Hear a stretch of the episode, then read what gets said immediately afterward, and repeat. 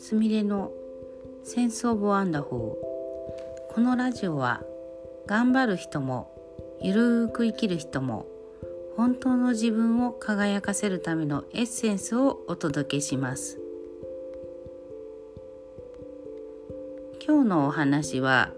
免疫力をアップするお茶と飲み方私は、えー、ティーインストラクターの資格を持ってまして、えー、カフェの運営経験やあのブレンドをしてあのお茶をおろす販売するなどのあのお仕事をしていました。まあ、今はあのちょっと家を引っ越したりとかいろいろあってお休みしていますけども落ち着いたらまたあのお茶のブレンドや販売は再開しようと思っています。まあ、あのそれが、まあ、自分の本来の天職だとも思っております。で今回その皆様のお役に立つお話としては、まあ、あの今ねコロナウイルス流行ってますのであの、まあ、予防や対策に効くまたあの健康にも役立つということであの日常的にこまめにお茶を飲むっていうのをおすすめしたくてアップロードすることにしました。まあ、あのこまめな水分補給の効果についてなんですけれどもあの例えばあの感染者に接触する機会の多いお医者様の話でもその診療が終わったらあのこまめに水を飲むとかしてあのね、あの感染リスクが高い中でもそれで乗り切るっていうような話があったりするんですね。であの喉の乾燥についてその対策が取れるなんですけれどもあの乾燥したところにウイルスがきくあの付着するとそこからあっという間にこう広がってしまうんですけれどもそこにこう水分を流し込むなど潤いがあると感染リスクがもう大幅に下がるっていうことなんですね。で今でいくとあの胃酸であのウイルスが、まあ、退治されてしまうということでの最初に喉とかそういうあの粘膜に付着しないっていうことが大事なんですね。でトイレはね近くなってしまいますけれどもこまめな水分補給って他にも例えばあの動脈硬化を予防するとかあの肌をきれいにするとかあの血の巡りを良くするとか、まあ、そういったあのいろんな効果があるのであのお茶をこまめに飲むというのは非常におすすめできます。私もあの日常的にデスクにお茶を常備してこまめに飲んでいます。またあの私は冷たい飲み物は苦手なのとあとお茶の世界に入ったきっかけとしても最初はあの冷え取りの体質改善から始まったんですけれどもあのあその冷え取りっていうのはその、まあ、なるべくこう体を冷やさないっていうのはもちろんなんですけれどもあの生姜紅茶ってすごい流行りましたよね。そういったその体を温める飲み物を意識的に摂ることが重要とされています。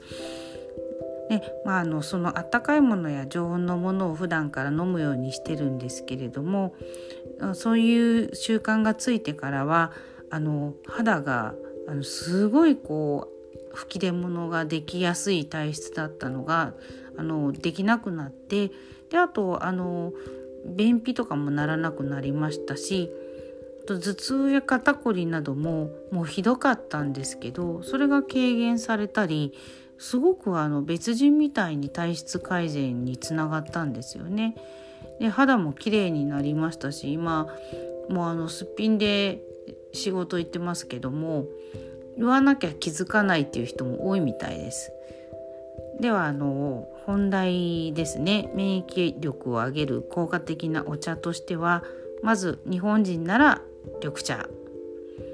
ビタミン C が豊富であのポリフェノール類があの豊富ですですのであの入手もしやすいですし日常的にお茶を飲むっていうのはとても体にいいです。お茶があの日本に入ってきたのもあの仏教伝来と一緒に入ってきたんですけれども最初そのお茶はあの不老不死の無用薬みたいな薬的な扱いだったんですね。実際にあのもうビタミンあのビタミン類ですとかそのねあの抗酸化力のあるあのポリフェノール類がスルスル取れるのでまああの日常的に飲むのをおすすめです。え次に紅茶これは私はあのイギリスであのまあティーインストラクターとしてこう勉強したりとかいろんな経験があるんですけれども本場のイギリスではあの出がらしをうがいに使ったりもするんです。でそれぐらいあの濃度が薄くてもお茶自体に殺菌効果が高いということです。で紅茶はねあのいろんな産地ですとかフレーバーとかあの楽しめますしあのティーバッグもあの手軽に入手しやすいので職場などでも飲みやすいんではないでしょうか。あのお茶のゴールデンルールとかねまたあのそのうちお話ししようかなと思ってますけども、まあ、紅茶は本当にあの体にいい飲み物ですしイギリスではやっぱりあの薬としてあの鍵付きの箱に大事に保管されてたあの貴重なお茶なんですね。まあそんなこともあってあの紅茶っていうのも非常におすすめです。次に、えー、ルイボスティーですね。あの最近スーパーとか薬局とかでもあの入手しやすくなりましたよね。であの南アフリカのあの決まった地域でしか取れないマメ科の植物をお茶にしたものです。であのすごく薬効の範囲が広いのでおすすめですしあの今の時期花粉飛び飛んできてますよねその花粉症を軽減する効果もありますのであの飲んだことのない人はそんなに癖もないから是非チャレンジしてみてください。あの味はさっぱりしていてでノンカフェインです。あと豊富なミネラル分やあのポリフェノール類そしてあの女性に優しいんですよあの女性ホルモン用作用というのがあるので更年期対策にもあの効くっていうお茶です。はい、あとあのオレンジとかのフレーバーのついたあのフレーバーのルイボスティーあのもあるんですけどそれも非常にね飲みやすいですよおすすめです。次にハーブティーで免疫力を高める効果で比較的入手しやすいものもご紹介しましょう。えー、まずはカモミールですね。カモミールは単体よりもあのミントなどとブレンドされたものとかあのよく出回ってると思います。であのまあハーブティーの界隈でいうあのカモミールはいわゆるジャーマンカモミールという種類が一般的です。あの甘いりんごのような香りであの渋みとか全くありませんほんのり甘いあの香りですですのであの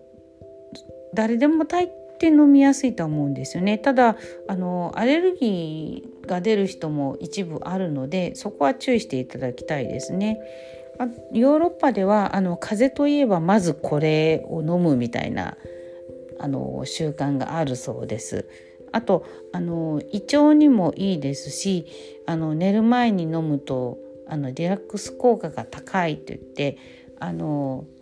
ね、血行を良くしたりとかあのそういった香りの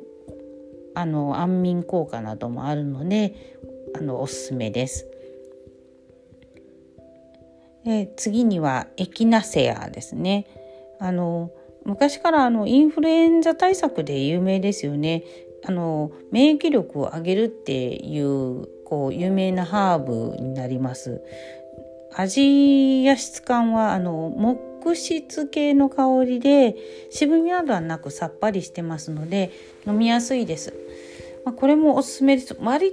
と薬局とかでも売ってなかったかな売ってるんじゃないかな。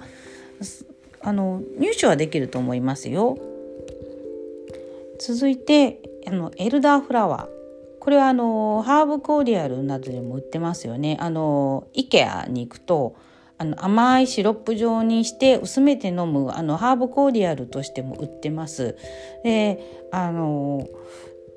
シャンパンの香り付けにされるあのハーブなんですね。で香りはねあのグレープのようなねこう甘い香りなんですよね。で渋みとかないんですが、まあ、あの免疫効果とかあとメンタルにもあのよく効くのであのこれはまあおすすめですね。単体で飲んでもあのいいですしあの何かとブレンドして飲むのもいいです。はい、で続いてあの生姜ですねあの香辛料ですねで体を温めてあの血流を良くする。あと抗菌効果も高いです。であの紅茶に入れるとあの相性もいいですし温める効果も高いです。あとあのドライとウェットとあのすりおろした生姜とありますけどもあのドライの方がより温める効果は高いようですね。ねまあそんな感じであの過去記事をもとにさらっと紹介させていただきました。まああのまあ普段冷たい飲み物を乗飲してる方にはそのお茶を飲むっていうのってちょっとあの抵抗あるかもしれませんけれどもあの胃腸って冷やすとあの免疫力を下げてしまうんですよね。だからあの特に冬場はあのあったかいものをあの飲んで体を中から冷やさないようにする。そうするとあの何て言うんですかね花粉症の軽減につながったりとか体全体のその免疫力を保つのに役立ちますのであの皆さんその普段あんまりお茶を飲まないわっていう方も是非あの取り入れて習慣にするといいと思います。ただあの熱すぎるものをあの一気に飲むとかそういうのはあのおすすめできないです。あのね、もうやけどはもちろんなんですけれども高い温度をこう飲む習慣の人はこう食道がんになりやすいとかそんなあのデータも出てますのであの夫婦しながら飲んでくださいね。であとはもうあの手洗いうがいとか、まあ、基本の対策なども合わせて、まあ、この時期を元気に一緒に乗り切っていけたらと思います。それではここまでのご視聴ありがとうございます。今後お茶などのこともあのお発信していこうと思ってますのでよろしくお願いします。あと噛んだりしてますけどあの編集して時間かけるよりももうあのそこはもうごごご容赦いただいてねまずこまめにあのアップロードしていくことを目指して続けていきたいと思います。今後ともよろしくお願いいたします。すみれでした。